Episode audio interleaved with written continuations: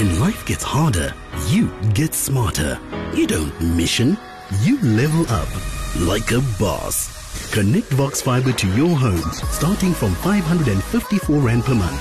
Level up your experience with Airties Wi-Fi boosters, Vobi voice app calling, Office 365, and over 160 other products to enhance your lifestyle.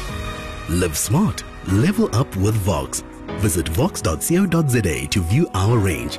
T's and C's apply. I'm Duncan McLeod. And I'm Regardt van der Berg. This is Talk Central, episode 261 for the week starting 26 May 2019.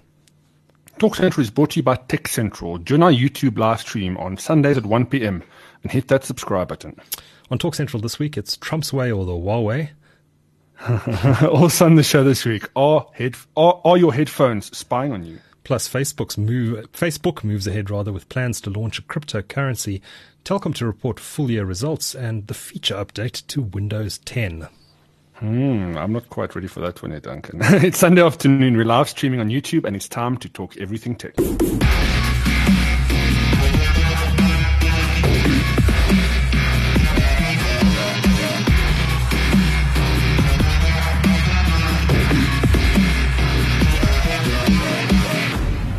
Well, welcome to the show. How are you doing, Regardt? How's it, Duncan? Very good, thanks. Uh, let's dive straight into our quiz before I forget about it. Do you want to do the first question? Certainly, the first question in this week's quiz. Huawei is developing a smartphone operating system that could replace Android on future devices for the com- from the company. What is the operating system called? And Facebook will reportedly launch its own cryptocurrency, a so called stablecoin, early next year. What is it called? The third question. The CEO of, Sal- of, of Eskom announced this week that he's stepping down, citing health reasons. Who is he? And Amazon is reportedly working on a device that does what exactly? And the last question Which South African mobile operator provides the best customer service according to the South African Customer Satisfaction Index? And I should have said a wearable device that Amazon is working on. And we'll get to the answers uh, to the quiz as always at the end of the show. But, uh, Regardt, what a week it's been uh, since last Sunday when we were actually talking about Huawei and the US and uh, potential implications. And I think we actually spoke about the possibility of of uh, of Google uh, pulling the plug on Android for Huawei and what that might mean. And I think we we kind of concluded that it was you know you know that was like unlikely to happen. That it was the nuclear option that uh, Trump wouldn't dare do that, would he? And uh, literally hours after we finished recording last Sunday, that's exactly what happened. Uh, not only things escalated pretty quickly there after that podcast. I wonder Yeah. if anybody was listening. the war went hot, and um, Huawei went hot, yeah. Huawei went hot.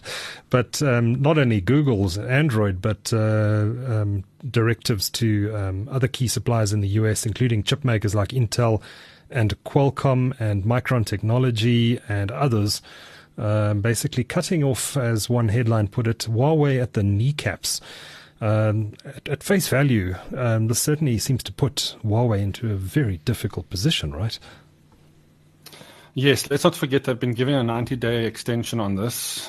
Um, I'm starting to think that it's been being used as a bargaining chip.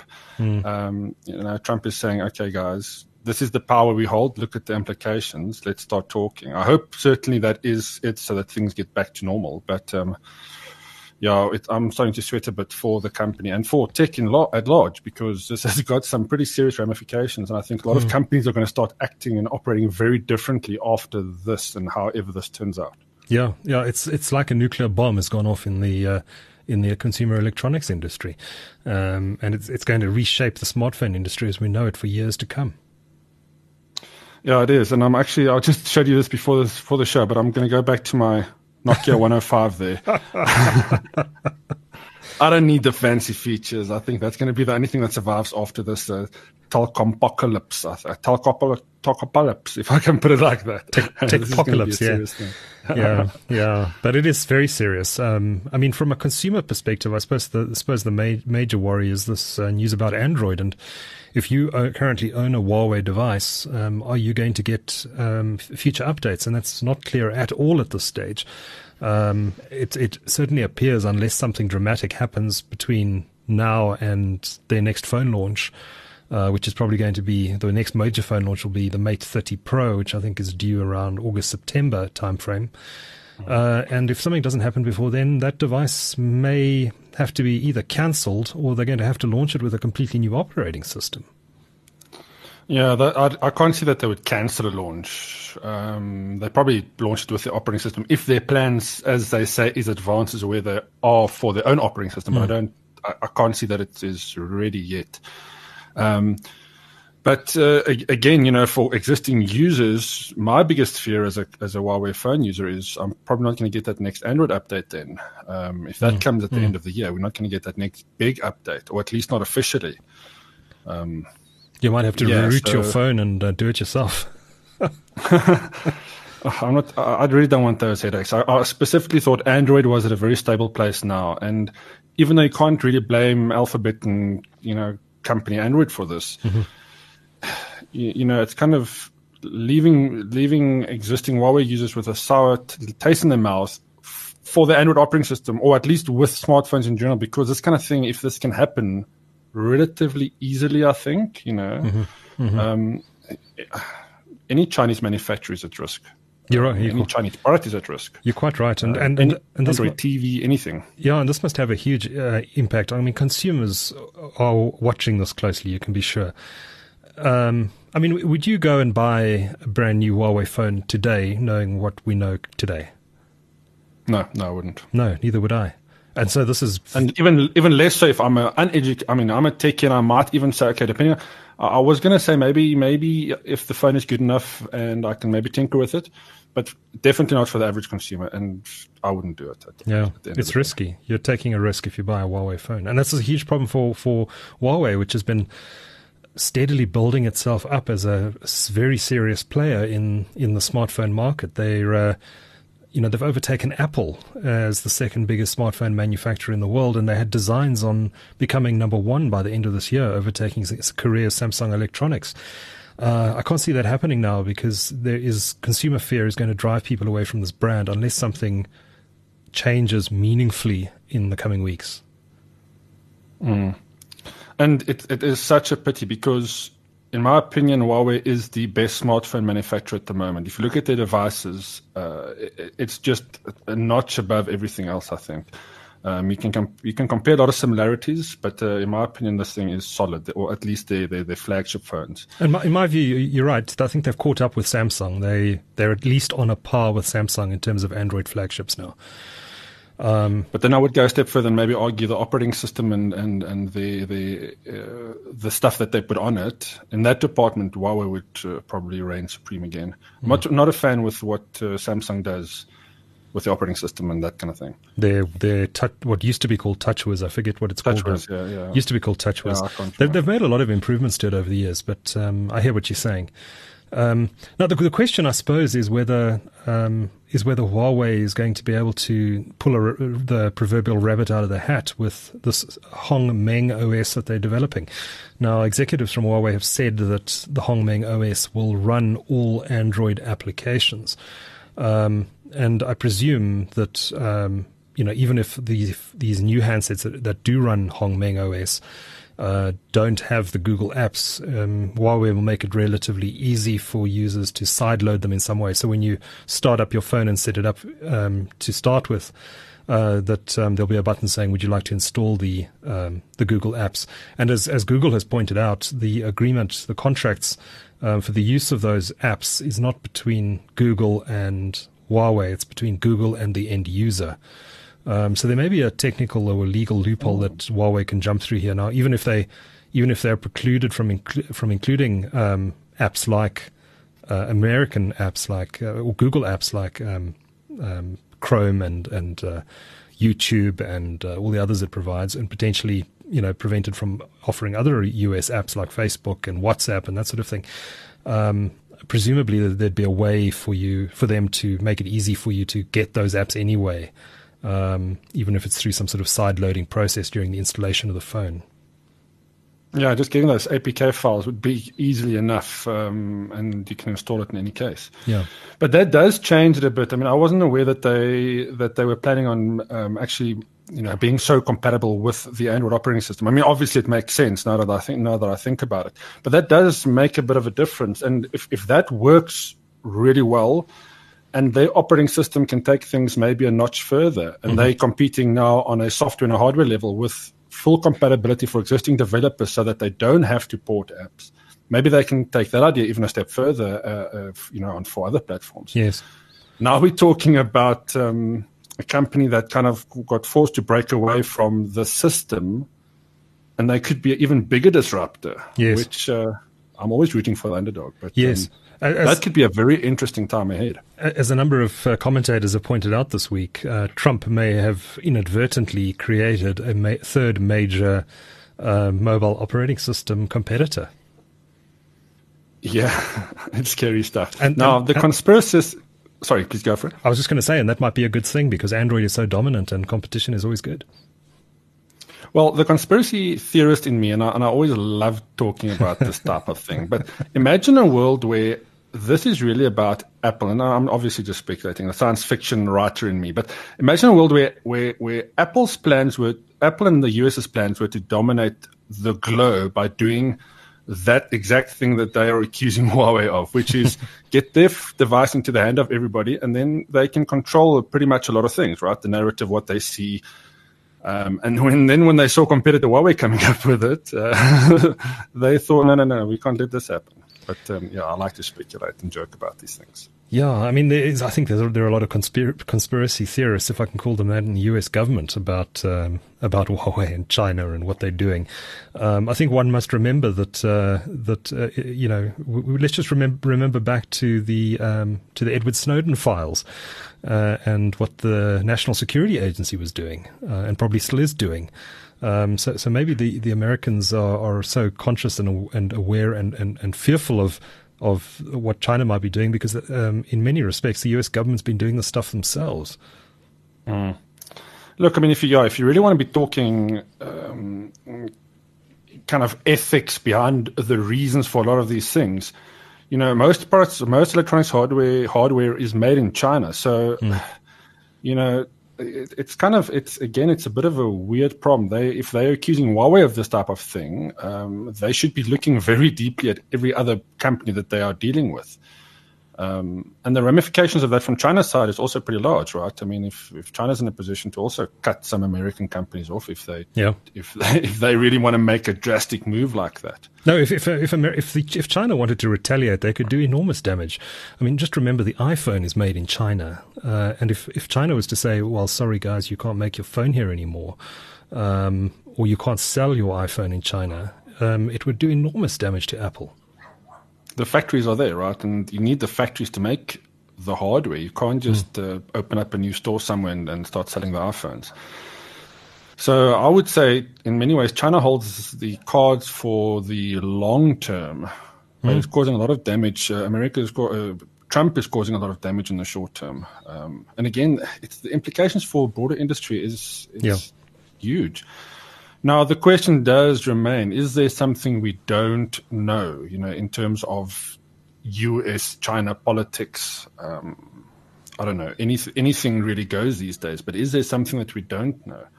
And if that's the case, we should be looking, or then, you know, I wouldn't be surprised if, if Trump starts looking at another company called Hikvision, which they use, they make basically all the cameras in the world. They're already doing that. They've cameras. already put them on the watch list but they're not uh, banned yet. I mean, that's almost a bigger threat for me if, if that is where, where the US is going with their thinking, right? Yeah.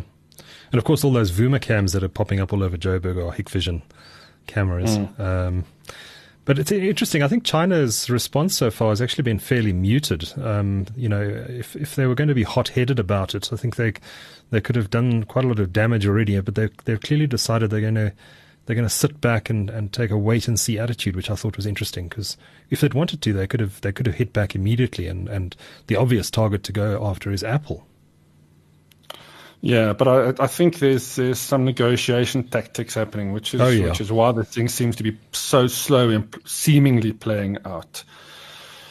But yeah, I'm, I'm waiting for that headline. I mean, what we we we got a track record now with uh, with Sunday afternoon, so maybe we'll hear something in the next 24 to 48 hours. Later today, yeah, possibly. Um, I'm hoping the only big announcement coming out later today is the appointment of Cyril Ramaphosa's cabinet, um, but I suspect that might be pushed out uh, to tomorrow. But but if you look at this as well, and um, you know, China isn't um, blameless in this whole thing. Um, just remember that that there are half a dozen, a dozen, possibly more American companies that are effectively banned from operating in China. Um, uh, Facebook isn't there. Google isn't there. Um, Google refused to comply with the uh, Chinese government censorship demands. Um, there are plenty of other companies. Twitter. Um, China's just banned Wikipedia of all things. Uh, this is not a freedom-loving government. This is not a democracy. Um, uh, you know, so so in some respects, while Trump is hitting Huawei and, and, and some of the other big tech companies in China, China has for a very long time been very allergic to f- foreign competition, particularly from American internet companies. Um, now, I, th- I, think a lot of that's been driven by um, by China's um, desire for censorship and for its people not to have a full view of what's going on in the world. Um, but they're, they're not exactly the nicest regime. And I think that this is probably the bigger debate we should be having, you know, post this whole, what I don't know, it'll be something gate call. Somebody will coin something interesting and clever there.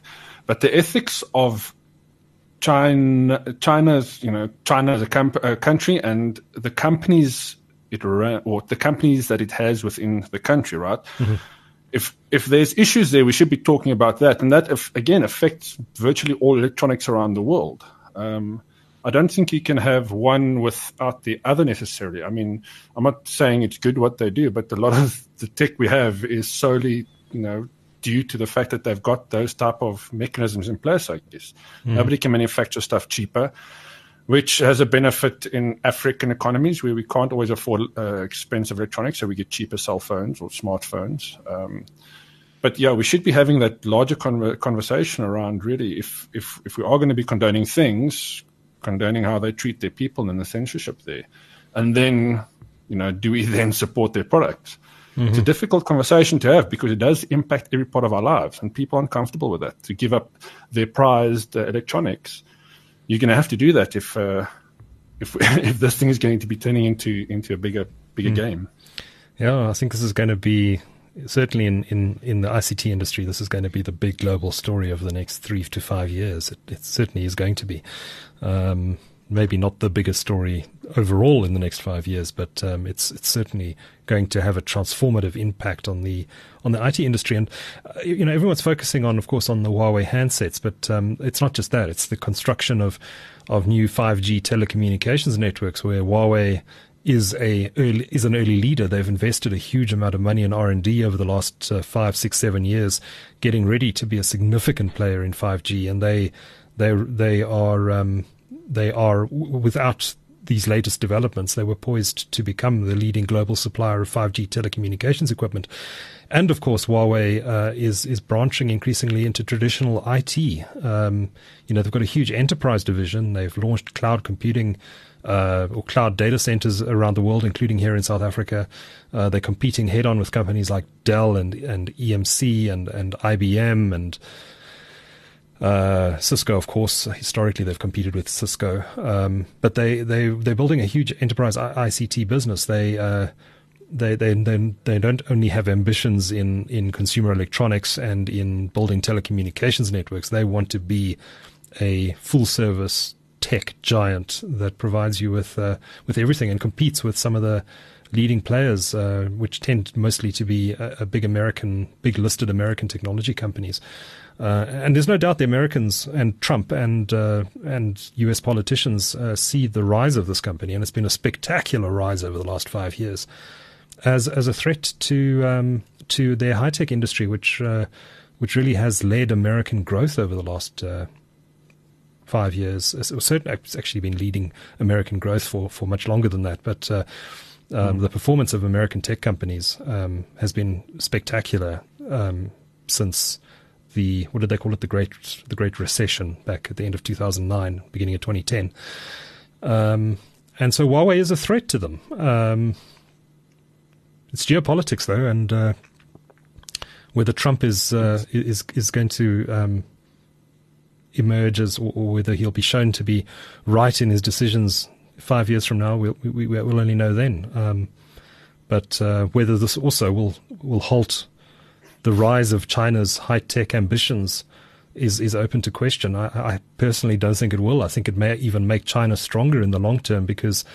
Um, because they now realize that uh, you know they, they don't necessarily they can't be guaranteed access to American technology in the future, so they're going to do everything they can to build their own silicon in China, uh, and they are going to build their own operating systems uh, because they can't be guaranteed, even if this current storm blows over, that in future it won't happen again, and and uh, and Google and or Microsoft and or other companies uh, are told by the U.S. government, sorry, you can't provide the software. So I think it actually may strengthen China in the long term and make them more innovative and self-reliant. Oh, definitely. I mean, if you suppress the oppressor, right, they're just going to hit back harder because they, they, don't they don't think about this in logical terms. They would just want to dominate even harder because they've been uh, I think they're thinking in extremely logical terms. They're, they're, realizing that there's uh, a, a, threat to their um, to the to the high tech industry's existence there, um, not being able. No, to sure, okay, yeah, yeah. I, I used the wrong word. There. No, you're right. Um, okay, but they, they would they would certainly hit uh, back much harder. But the thing for for China that we also need to remember is they've really got their own econ- economy that they can happily, that can probably happily sustain them. I mean, they've got uh, a massive population there, right? Mm. Um, so if they just remove all American based branding and just have their own branded devices in there running their own operating system, mm. um, they'll probably be very self sufficient. The world will lose out, or America will lose out because they won't have access to that fancy tech that builds these phones, apart yeah. from a few silicon fabs uh, scattered around the world. Yeah. Um, yeah, it's going to be interesting. Uh, but I think I think China and the Huawei brands are going to be much stronger in the long run because of this. Mm-hmm. The question is, how will um, consumers like us, kind of stuck in the middle, literally in the middle between these two factions, yeah. how how is it going to affect us and our tech usage? Um, how is it going to affect our current phones? You know, we love Android, we love Google services. I mean, mm. gee, we can't we can't survive without them. Will we be forced to make a choice to switch brands now, or will they actually develop, deliver a really yeah. cool operating system? It's going to blow us out of the water. Um, yeah, I mean, look what Android did for the for the smartphone industry. Yeah. What if we see a fifth or sixth revolution of that, and now all of a sudden we have a truly open platform that anybody can plug into? Again, they've got a very strong user base to begin with. Um, I don't even know what the population numbers is, but it's about um, 1.4 billion, I think. Wow, that's a big market. Yeah, I mean, so so I mean, you, you've got you've got enough to sustain it. But again, we have to come back to the question. You know, if we're going to be talking ethics and anything around this. We really need to talk about do we need to support China in all of these things, you know? And, but South Africa, we're very close to them. So Africa is also very close yeah, to China. So through BRICS, the BRICS uh, setup, and, and, there was a very interesting article on, on Bloomberg this morning, which we republished on Tech Central, uh, well worth a read. Um, basically saying, and it's it's not just um, us consumers who are going to have to make decisions about whether or not we're going to buy Chinese technology, but it's actually a political decision that every country around the world is going to have to make. Um, much like in the Cold War uh, back in the 1980s, where um, where countries had to decide whether they were whether they were aligned to Russia or whether they were aligned to the West. Um, in many respects, this article argues um, countries are going to have to choose whether they're aligned to Team America or to Team China um, and um, whatever decision they make can, can have a, a big long term impact um, because these countries are spending money. And, you know, if you align with the US, the US is going to probably be much more amenable to investing in your country. And the same, I would imagine, with China. So, in, in, in some respects, we're kind of back to that Cold War situation. Um, just uh, it's not Russia this time, it's China versus America.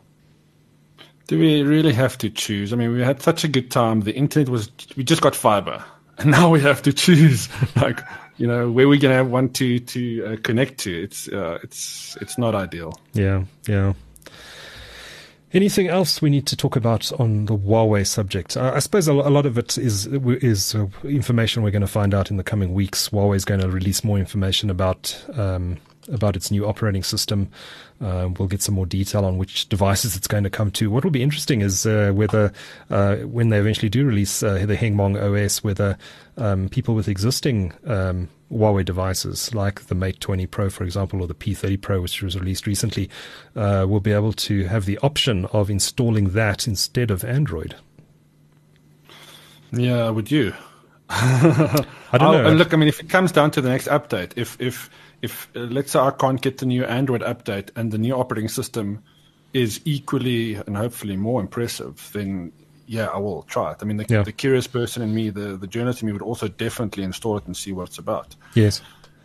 Yes. I'm just hoping we're getting this uh, beautiful unicorn that can do some amazing things. And, and you know, if we if we hedge our bets on a company to do something impressive, it could be them if they pushed into a corner. But I guess the question is, were they ready? Were they, was did it fall in line with their time frame? Hmm. Maybe it's a year out, or maybe it's maybe it's ready. Maybe it has been ready for a year.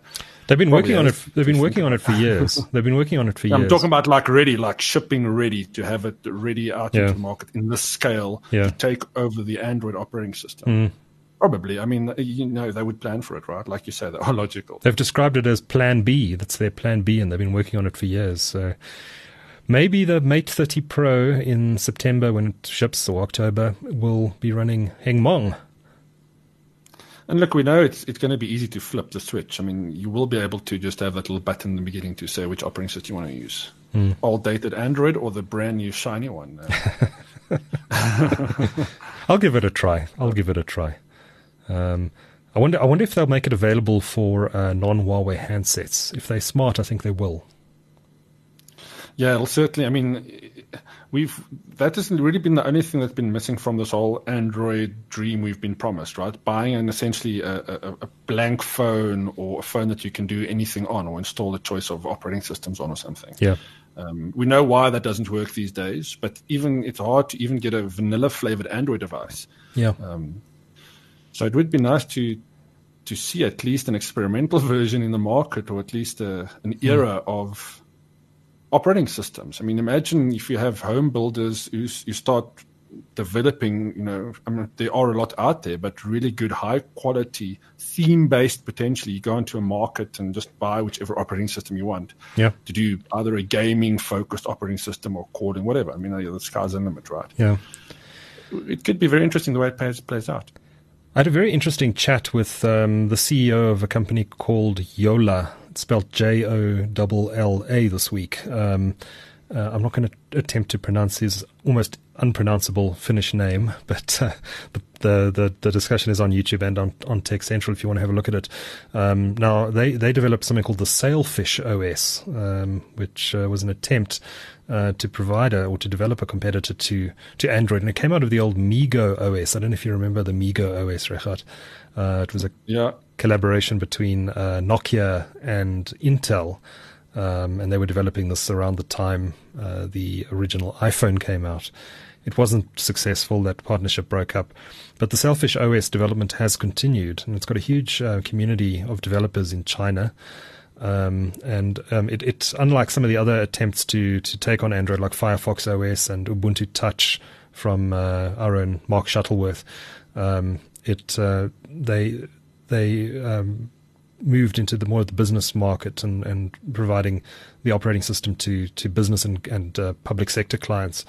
Um, but they're seeing a potentially a big opportunity to sell Sailfish to Chinese operators. So that's a another angle, another potential operating system. Um, it's well worth going to have a, a listen to that uh, to listen to that podcast. Um, uh, they they believe that uh, that uh, again, as we said at the beginning of this podcast, that this is really a transformative event for the mobile industry and, and is really going to reshape things. But it'll be interesting to see if Sailfish OS starts to pop up on some of these Chinese smartphones. Yeah, look, we we we there now, right? I mean, the the the line has been drawn, and we're gonna have to see what's uh, what innovation is going to come from it. Because at any big milestone in, in our technology history, there's been something that happened that spurred on a need, or that was that was something that was born out of, you know, some chaotic event. Yeah. Um, so we're living in those times, guys. Yeah. What were you doing when uh, the US banned Huawei? I mean, that will we have those conversations? Uh, Rishal Jagath in the uh, in the in the chat room makes a good point. He says um, they also Huawei also manufactures a lot of Windows based laptops. Uh, And um, yeah, the, Huawei hasn't historically been a big player in the in the laptop market, but they've they've been bringing out some very very sexy devices lately. Uh, the Huawei, I think it's called the Huawei Mate X Pro. Um, or Mac yeah. MateBook, MacBook, no, MateBook, MateBook, MateBook Pro X or something like that. MateBook X Pro, I think it's called. Uh, and it's a lovely looking machine. Um, but it raises a good point as well. Uh, if if, um, if, if Google's pulling the plug on Android, um, although that ban has been temporarily lifted until August, I think it is. Um, is Microsoft next? Is Microsoft going to say to Huawei, sorry, you can't have Windows for our laptops? Microsoft hasn't said anything, um, but uh, it's it's the logical conclusion to draw. If uh, if Google's not going to supply Android, surely Microsoft is not going to supply Windows.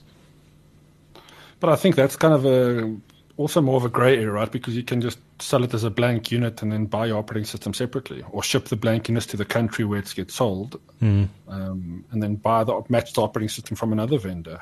I mean, Maybe. that's the easiest solution, or just ship it with yeah. uh, Linux or something.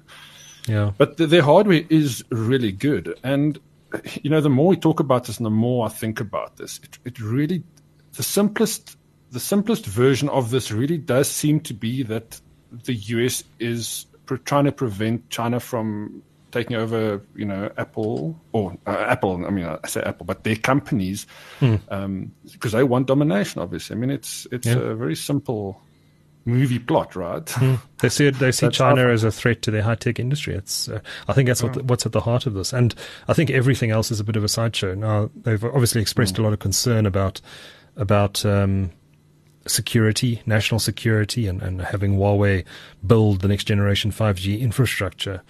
Um, and, and maybe there's some arguments to be made there that, you know, you know, Huawei is perhaps, uh, perhaps, um, in some way controlled by the Chinese government and could they be forced to put backdoors in their telecommunications equipment? I, I still find that argument a little bit hard to digest though, because if Huawei was to do that and any of those backdoors were, was, were ever found in their handsets or in their telecommunications gear, um, it would be devastating for them. I, I, don't think they can do it. I don't think they'd get away with it. Yeah, well, that would be immediate shutdown. Look, on the flip side of the okay, we, we, we haven't seen anything reverse engineered because I'm sure somebody would have would have started looking. Hmm. Um, but but on the other side, you know, the strategy also a simple one in that that regard is first you you dominate the market with the legitimate product, and then you start introducing the buggy stuff. If you know what I'm mm, saying. Mm. I mean, I'm just saying, like in a world where that if that really was the case, but again, I don't. You know, we, we, we're living in a world where everything gets scrutinized. I mean, secrets aren't really secret anymore. People, and the hardware is out there and the software is out there. Yep. I mean, people find what emojis are coming next or what features are coming next within the next smartphones by looking at code, lines of code and what they refer to. Um, you have to have those traces, I think. Uh, and if, if you know what you're looking for, I guess um, someone you have to have it. those things. Before, yeah, yeah, exactly. Mm-hmm. Anyway, uh, we have spent a lot of time talking about China and uh, and the US and geopolitics and Huawei. We should probably move on to the other stories that uh, we've got on our list this week because uh, they're they're um, also very very interesting and important stories. And uh, the, the, first of those is uh, that that Facebook is um, planning to launch its own cryptocurrency. This isn't this isn't new, but we now have a, a, sort of timeline on this, and they they're talking about. Um, early 2020, so early next year, um, less than a year from now, probably to launch something called Global Coin. Um, uh, certainly no uh, pretensions there.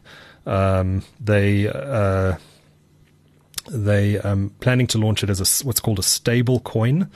Um, that means a, a, cryptocurrency that's pegged to an existing fiat currency, like the US dollar or the South African rand or the British pound.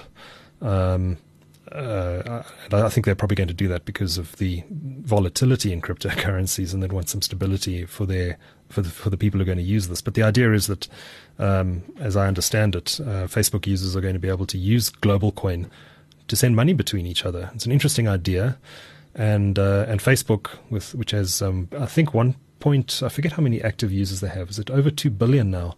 I think it is over two billion. Um, half the world, yes. basically, at least a third of the world is, is, is running Facebook. Um, so that makes them instantly a, a, potentially a very powerful player in fintech um, and in mon- and in, in the monetary system. Um, now they, have had discussions already with, with central bankers, including the um, the Central Bank of the UK. Um, they've spoken, I believe, to the Federal Reserve Bank in the US and, and other uh, regulators around the world, other central banks around the world. So they're, they're clearly looking at this quite seriously, even though they say they've only got a small team working on it at the moment. Um, but just given the size of Facebook and its user base, it has the potential to be hugely transformatory, I think. Yeah, I mean, it's kind of coming back to the previous conversation. I won't mention any of those words, but powerful companies like Facebook is it's really something to watch. Yeah. Um, every big, powerful tech company these days is something we really need to be looking very closely at. Uh, and if we look at all the companies that's kind of in the news these days, Facebook and the social media companies are the bigger demons in these stories.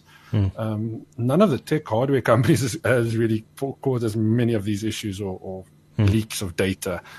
Um, it shows you where and in which countries these problems lie. Now, with Facebook having all of this dominance, sorry, I think their play could be a very successful one because now immediately you're tapping into, you know, every Facebook user, every, you know, every user, and they they probably make it easy to use as well.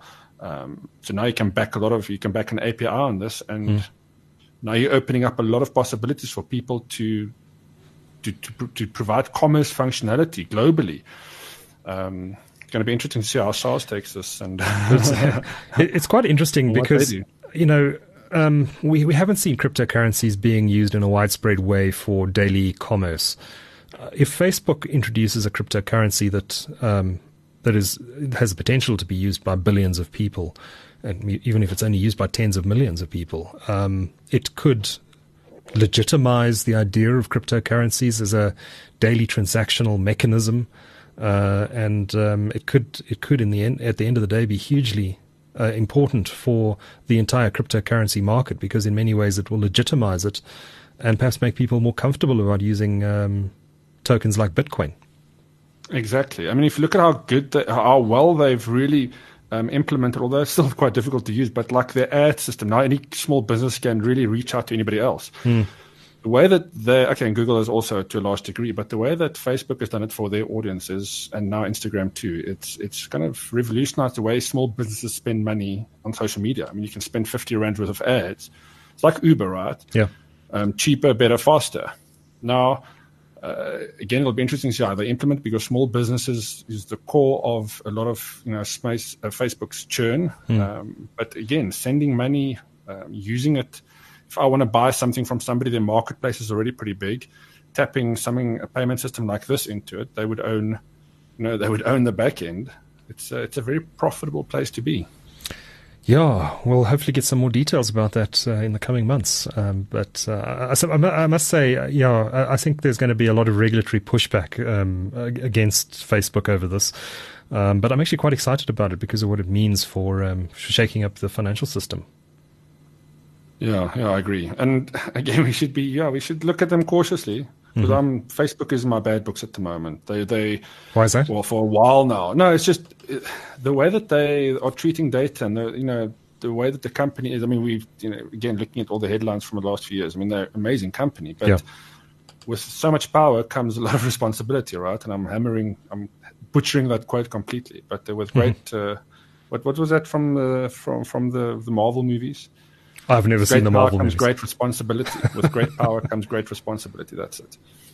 Um, yeah, very few of these big companies are showing it, but it's interesting to see how the tech is really uh, maturing. I've I've really known for well, I've always thought that Bitcoin um, and and cryptocurrencies is, is still very much in its infancy. Yeah, we haven't seen the last of it yet by any stretch. We just don't understand it. We don't know how to implement it yet. Yeah, yeah, absolutely. But it's been interesting to watch Bitcoin's rise. Um, I've got the price here on my um, Elgato Stream Deck on my desk here, seven nine one nine. Um, so jealous. Is that thing performing very nicely? I believe it's a beautiful piece of hardware. It's the Elgato Stream Deck. For anyone who doesn't know, it's actually aimed at the at gamers, but it's also very good for doing live streaming. Um, I still need to configure it uh, fully. Um, but uh, once I've got, uh, and we're going to be using Wirecast for streaming in future. Um, I know we said in the last episode we'd be using um, OBS Studio. Um, but I've settled on, on Wirecast, and uh, Wirecast plays very nicely with the Elgato Stream Deck. So just to describe it, it's a series of how many buttons? Five, 15 buttons with little LCD screens, which are completely customizable. So I can hit a button and uh, a picture will pop up on the live stream, for example, or a video, or just about anything. Um, um, but I've I've configured it at the moment with a with a little clock and a little button that tells me the the uh, live Bitcoin price. It's just fallen by a dollar. I've also got, also got the USD ZAR exchange rate set up on it. But uh, um, can you can you can you customize one of those buttons to buy and sell? So, as you see, you just go probably. buy and sell, buy and sell. yeah, I think you can pretty much customize this thing to do anything. Um, it's it's pretty pretty remarkable piece of gear. Um, Elgato Stream Deck, very impressed with it, but uh, um, need to learn a lot more about it. A lot of the sort of if triple T, if this then that uh, functionality that you can that you can build into it. But uh, it's pretty cool. Right. Um, what else do we need to talk about? Oh, you were mentioning, Regardt, that um, it, it, tends to be these internet companies that uh, leak data. Um, but interesting story uh, that has emerged in the last week about Bose, the maker of wireless headphones, very good wireless headphones. In fact, I'm wearing a pair you're, of their. You're a big fan, yeah, yeah. I'm wearing a pair of their um, their wired ones at the moment, the Bose QC25s. Um, but this uh, this story relates specifically to Bose's um, wireless um, Bluetooth headphones. Uh, there was a story that appeared this week uh, saying that um, uh, that they are being sued uh, in a U.S. court uh, because um, the, their app, which they encourage you to download and install on your phone to improve the quality of the audio on your Bose headphones, has allegedly been um, sending data about everything you listen to back to Bose, and worst of worst of all they've then been on selling that data without your permission to third parties. um, so Bose has denied it. They've issued a statement uh, saying we understand the nature of class action lawsuits and will fight the inflammatory, misleading allegations made against us through the legal system. Uh, Bose said in a statement on its website. For now, we want to talk directly to you. Nothing is more important to us than your trust. We work tirelessly to earn and keep it, and we have for over 50 years. That's never changed and never will. Um, it's going to be an interesting class action lawsuit. And of course, it comes uh, just uh, days after the news emerged that uh, Apple has been accused, um, also, I think, in a class action lawsuit, of um, selling customers' iTunes purchase data uh, to a third party. Um, three iTunes customers from Rhode Island and Michigan sued Apple on Friday in a federal court in San Francisco, seeking to represent hundreds of thousands of residents of their home states who allegedly had their personal listening information disclosed without their consent. Uh, I think what's interesting about that one, Regardt, is that Apple, of course, is the was uh, not so long ago trumpeting it in huge billboards outside of CES that what happens on your iPhone stays on your iPhone. Perhaps not. well, yeah, unless we say so, you know, that's that's how we still have the last say in that. Yeah. But again, you know, that's every company. So many of these companies are this. So, the problems are huge within these companies, and now we have you know the other side of the the, the coin. I mean, it's really just a battle of wills and com- countries, and because everybody's out to get your data, everybody's out to get the the most amount of money to extract the most amount of money from every yeah. human being, and that's really the the bottom line of big corporates. Unfortunately, we love our tech, but we need to be more conscious consumers. I think. Yeah.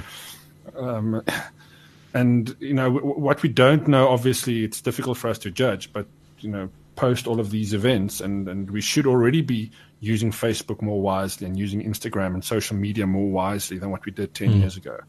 Mm. Um, but uh, yeah, we don't have much power if we if we don't uh, stand up. A class action lawsuits, I guess. Yeah.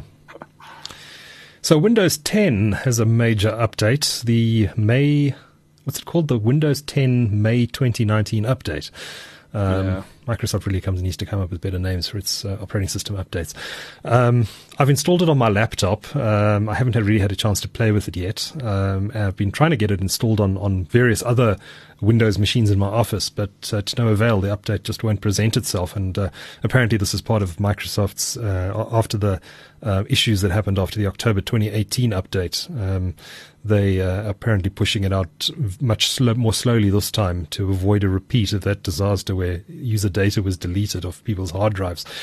Um, so, so it's pushing out slowly. So, um, I suppose laptops might get it first because they've got a known set of hardware. And then if you've built your own PC with different components, then uh, Microsoft is probably going to push it out to you later because, um, it, it needs to gather more information on whether the updates on, on, on those rigs, if I can call them that, are, um, are working 100%.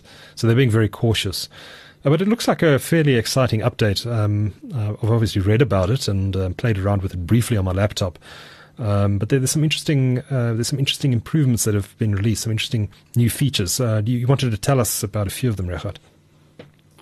Yeah, well, I think uh, I'm going to start off with my favorite one, and I think this is this is something that should have been coming a long time ago. It's the Windows Sandbox that allows you to mm. now run applications kind of outside of uh, you know your live environment, your running machine environment. Um, you know, the kind of the geeky me is very happy with this because now it'll allow me to be more curious with those files that I download, Duncan. I might go back onto the dark those web dodgy and ones. download exes, yeah, and see what they do. You know, it's like incognito mode for for your web browser. But we know incognito mode doesn't really work, guys. Let's uh, let's just be honest about that. but yeah, Windows Sandbox is a is a very cool one. There's another a nice feature. Um, is a new light theme. Uh, you know, we've known known about the introduction of dark theme. A lot of devices and apps now have dark mm. themes, but their light theme is taking things a step in the other direction. So going a step back from the default theme. Um, it's kind of got a translucent look and a feel to it, which uh, which looks pretty cool. Another feature that I thought was was really nice from a um, long-standing Windows user point of view, especially from back in the day when you couldn't uninstall any of those default apps and games uh, that Windows ships with your machine. Now they've introduced a system where a lot of the default uh, applications like uh, your music calendar, mail, movies, TV, uh, calculator, and those kind of things can be uninstalled um, from the operating system, which is pretty cool. Um, and then the new cleaner start menu. So they've really updated the start menu. One of my biggest irks with installing Windows these days, and I seem to do it a lot more often than I should, um, is all the bloatware that comes with it. Mm. And I've never understood why they don't allow you to give you an option to clean install. Um, again, this is something we need to be addressing. But uh, relatively easy to uninstall, and they've kind of just worked on that to allow you to um, to better manage yeah. your start menu, and it also looks a bit better at uh, at startup. It doesn't look like a, a New mm. York City billboard anymore. Do you use the start menu?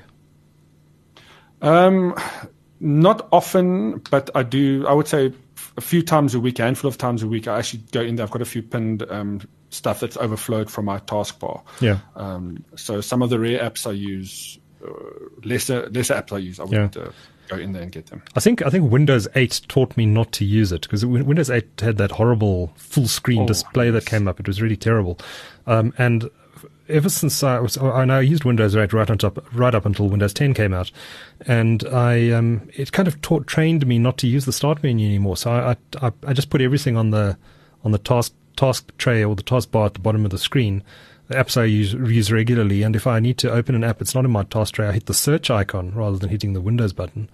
And I just type the name mm. of the hmm. app, hit enter. And I, I never actually go into, um, into the start menu. Um, I, th- I, think the only time I ever do it is to shut the computer down or restart it. Um, otherwise, I'm, I never go in there. Yeah, I just clicked on mine again. There's a lot of stuff I actually still need to remove. Um, I, I use nine eighty percent of it I don't use. Um, The others, I, you, I, can probably be a bit more productive if I if I use your mechanism or your method. Um, but it's old habits. Remember yeah. when the start menu was first introduced in '95, Duncan? No, but, no, it goes. But it's earlier than that, isn't it? It oh no, it was '95. It was '95. What did Windows 3.1 use? I forget. So long ago now. Wasn't that, wasn't that like a really odd shaped menu? It looked like a Windows it was Windows only with the, the file menu drop yes, down system. You're so right. Everything was running within that weird yeah. GUI. Yeah. Did you use Windows 3.1 back in the day? Um, and it was just before my time. I had some experiences with it, um, but yeah, I didn't really yeah. use it at home, so to speak. My my Windows at home was yeah. uh, 95. Yeah, I think I think the first version of Windows I used was Windows 3.0 which was a really horrible piece of software. uh, 3.1. Yeah, I went DOS, DOS to Windows 95, hardcore. Straight to 95, yeah, yeah. and then 98, and then did you ever use Windows Millennium Edition? I uh, installed and loved and hate most of them. But yeah, I did most. My, my, the one that I used for the longest period of time that I remember was Windows 2000. That was mm, that was very stable back in the day. That yeah. was very stable. Um, yeah, I also ran Windows 2000 for a while. Um, I ran Windows Millennium Edition for about six months. I don't know how I actually managed to survive. The thing would give a blue screen of death every 10 minutes. Um, it was, I think that was the disc gear somewhere. I was, it's not within arm's reach, but I've got a few discs that I found the other day. Uh, Millennium Edition. I'm very proud to have owned them. Yeah, yeah. upgrade. yeah, I had it as 98 well. second edition, upgrade hmm. editions. Mm. I've still got the Windows 3.1 installation floppy disks lying around somewhere. Ooh, those are relics. Yeah. Another nice thing about the Windows update um, that you can now, so you know when you install it, and, and, and, especially if people like me install Windows a lot when you don't want to log into an account, hmm. um, you can now actually log in with just using um, a cell phone number, and it'll send you a code, and you can just log in. okay. Have an account set up. Well, it'll have that account set up for you with your with your cell phone number, yeah. which is pretty interesting. Yeah. And there's also some uh, mixed reality improvements we know that they've got a massive play with the Holo, uh, HoloLens. Um, so I think we're going to be starting a lot more software operating system integration um, as these handsets um, kind of get into consumers' hands. Yeah. Because we can all see, see a, well, you can see a world where we're going to have one of these on our, put them on in the morning when you start working and have an entire – field of view in front of you with with unlimited options. I think it's. I'm really looking forward to that uh, mm. space and time. Unfortunately, I was I was looking forward to the Huawei hands uh, heads up display, but we're not going to get that now, are we? yeah, um, I look forward to playing around with Windows 10 update. It's um, there's some nice features in there. I'll, I'll try the light mode, but um, I'm a big fan of dark mode. My my Windows is is uh, is dark everywhere. My Microsoft Office is dark. Chrome is dark. Every, every app that allow me to turn to dark mode, I do so because I find it's a lot less stressful on my eyes. Mm, no, I love it. And it looks, I mean, after what's it, 30 years now almost of beige and light, ugly colored windows, mm. it's just rebelling against it. Mm. But it looks good. It really looks good. I mean, uh, Google, uh, your Google um, landing or your homepage in, in dark mode is also beautiful. Yeah, yeah. And um, and the next version of Android is going to have a, a dark mode as well. Not that it's coming to Huawei devices. well, our devices already have a dark mode. Have you set it up yet? No, Huawei's already introduced oh, it, guys. Yeah. Uh, I must have yeah, look. just go into the battery settings and uh, there's a, a, a, switch that goes dark oh, mode. I must go and have a look at that. Been using it for months, Duncan. Hey, I'm behind the times here. Behind the times. The last item of news just. We put you onto a tech news website to read uh, daily. We'll keep you updated. Yeah, yeah. Hmm, I wonder which one I could look at. um, the last item of news this week, um, and it's going to be the big uh, story of tomorrow, is Telkom's full year results to the year ended 31 March 2019. Um, interesting that their share price has had a very strong run up over the last couple of months, and I think on Friday it closed up about six percent. Um, it must be close to its uh, to uh, to its highest level since it sold out its stake, its fifty percent stake in in Vodacom. So the market's obviously expecting good things from these numbers tomorrow. Um, I think uh, I think the, the, numbers will show their mobile business has continued to grow strongly on the back of those um, aggressively priced uh, FreeMe plans.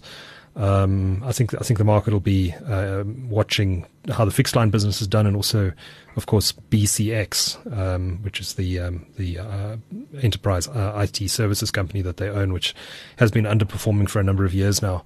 Um, but certainly the market's a positive on Telkom. The share price is up strongly uh, year on year.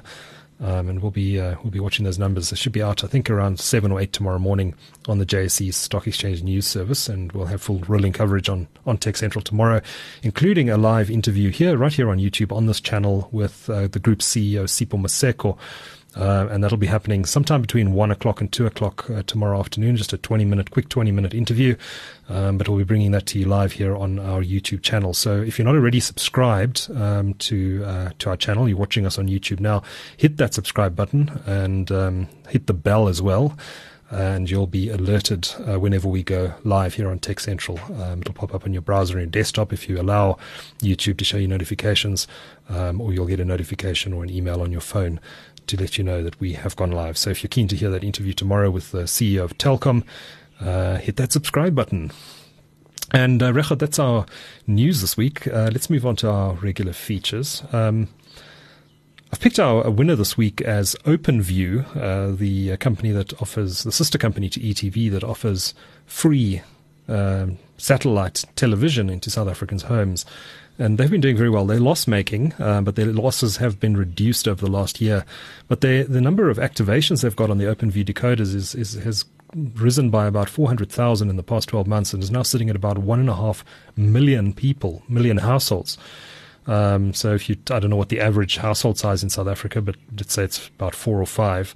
Um, they, you're talking big numbers. Um, you're talking very big numbers. Um, and so they've they've done very well indeed. And, and it again raises the question. Um, you know, people there is a demand for for these sort of low cost or free uh, terrestrial television services, and um, do we really need uh, terrestrial when this, these sort of services can be provided, as OpenView has proved, uh, through satellite? And um, it does make me wonder again, once again, whether um, we're on a hiding to nothing um, by at this late stage still going for DTT or digital terrestrial television when, when perhaps we should just be looking at moving everything out of satellite and freeing up the spectrum for all of the spectrum for broadband. Our loser this week is uh, Huawei for obvious reasons. I'm not even going to go back there since we've spoken about it exhaustively this week. Um, but uh, they're our, our loser this week. It may end up being our loser of the year, depending on how this whole story unfolds. But uh, we'll uh, we'll keep a close t- tag on that tab on that rather. Regardt, what's your pick of the week? So I've been flighting that box around all show, but uh, my pick is this very rare because they are very difficult to find. Oh, are they? Uh, the Nokia 105. Yeah, I don't know why. They, are they're probably going out of production. There's probably going to be replaced. There's so many of these cheap handsets now. But I love this one for two reasons and I somehow find I give, give them out like business cards these days because people like them so much. Um, you know, if I show them to somebody, they all want it. But for like 250 bucks or so, it's just a very nice second backup phone. Now, I do some work stuff that I require a, a, a, a feature phone. Um, but now I use it. I've got a second SIM in there, and uh, I just carry it around as a, as a second device for whatever nefarious reasons I need. And no, I'm just joking. Um, I just have it as a second device. It's your burner you know, phone as uh, in, in, in case I should ever require to phone and I whatever something if our phone gets stolen, heaven forbid, or you know, I would have a second device on me. You know, unlike a, a smartphone, this thing st- is on standby for 15 days, I think. Um, so it's just one of those phones, and it's Nokia. I mean, it's a really beautiful. It's it's kind of a little legendary little device. Yeah, if you if they know how to do design, it. yeah. Um, I mean, it's simple, it's beautiful. It's got a torch. I mean, again, it's it stays in my bag for no other reason as a backup device that I know will be reliable when I need it. Mm-hmm. Um, for 250 bucks, uh, they're beautiful. They, they come in black and white. I had a, a black and blue. Um, I had some black ones, but they are very difficult to get hold of now. But uh, so if you can get them, grab them. Um, I would just get one or two and keep them in a box somewhere. They also make a great gift for people that don't have phones. Um, yeah. I do some work with guys that kind of do some charity work. And for people that don't have basic communication devices, this is a beautiful thing to give to somebody. Mm. You'd be surprised. Uh, everybody's got a got a feature phone, but they don't last long in most people's hands just because of how rough people are with them. Yeah. Um, if they're your main device. Um, but this thing is pretty hardy. I, I, would recommend it. And the battery life is amazing. Yeah, the battery life. I mean, I, I I've charged it once. I charged one of them once. It was in my bag um, for longer than a month, I think. The second one wow. I had, um, and when I switched it on, it was off. But um, no, you won't have a problem with battery life if it's if it's even if it's on. Yeah, it's, pretty reliable. And I found the reception is pretty good too. I went to a farm uh, in the Eastern Cape, and I went there. Um, and it actually had better reception than one of the smartphones in the house, which was pretty interesting. Interesting. So not my smartphone, obviously, but uh, one of the other cheaper smartphone devices that just didn't work as well, and this thing picked mm. up hmm. in a valley perfectly. The most important question I need to ask you about this phone, though, Regardt, is uh, does it run Snake? You know, I actually have never checked, Duncan. No. That is, that is ridiculous. It probably has Snake, but no, it doesn't have Snake. It doesn't have so. Snake. The, the, buttons probably doesn't work. I'll, I'll, I'll switch it on now, and uh, I'll let you know. Oh, yeah, that uh, is that the classic Nokia very, tune? so can you see there's menu? Yeah, give us a demo. so there you can see the very yeah. basic operating system. Yeah, yeah, it's cool. I mean, it's a color yeah. screen. It's it's not that's amazing bad, for right? 250 rand. Yeah, that's pretty cool. It's got Tetris on. It's got Snake. It's got Snake. Guys. It's got Snake. There we go. There we go. Sold. There we go. I'll take ten. No, this is this is this year's hottest Christmas gift. Right, fire up snake. Give your, give your kids. Can I play it in reverse? Whoa! Yeah. If I give you instructions while you're showing me the screen, then you, we can see if we can play the game together over the internet. Yeah. Oh, oh, there we go. I got that. I Down. can't even see it though. The problem is, as soon as I talk, I can't see your visual anymore. this is going to be a disaster. Uh, okay. Snake over okay. snake over you just doesn't really work. but yeah, it comes with snake. That's cool. That's I didn't cool. die. I didn't die in my defense. but yeah, look at that battery halfway, and I haven't used this thing for two weeks now. Very impressive.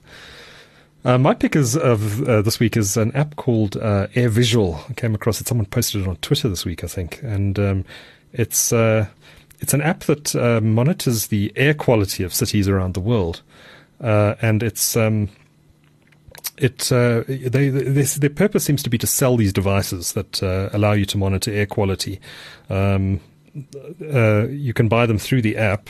Um, I think it's about three hundred dollars, um, but you can also add um, cities near you. Um, I, mine is p- picking up a, a, device in the Randburg suburb of Ro- Robindale, which is probably I don't know about five kilometers or six kilometers from my present location.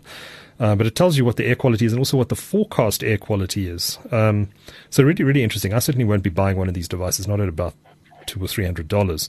Um, but people are buying them and they're installing them around the world, and it gives you an idea of what your air quality is like relative to to other cities. So Robindale right now. Um, which, as I said, is about five or six kilometers from my present location. The air quality is um, moderate, 61, so not great not poor. So that's either. a private user who bought one, have it, correct. Has it installed, and you can see that data. That's correct. Yes. Um, I wonder if he knows. I wonder if he knows that you're reading his data. No, I think so. I think if you buy one of these devices, oh. you, you, you but yeah, yeah. Does I mean, I'm sure you would. Your, your. Does he know I'm also reading? Makes his, sense. Does he also know I'm reading all his email? Uh, no. um, but it's quite cool. Let me just show it at the at the uh, at the camera. But, uh, let me just try and get this into view. Um, but there you can yeah, see Be- Beijing in uh, is the second one down. So the qual- air quality in Beijing right now is substantially better than it is in Johannesburg, which is rather remarkable. Um, but you can add any city you want and, and, and, compare it, and also get a forecast.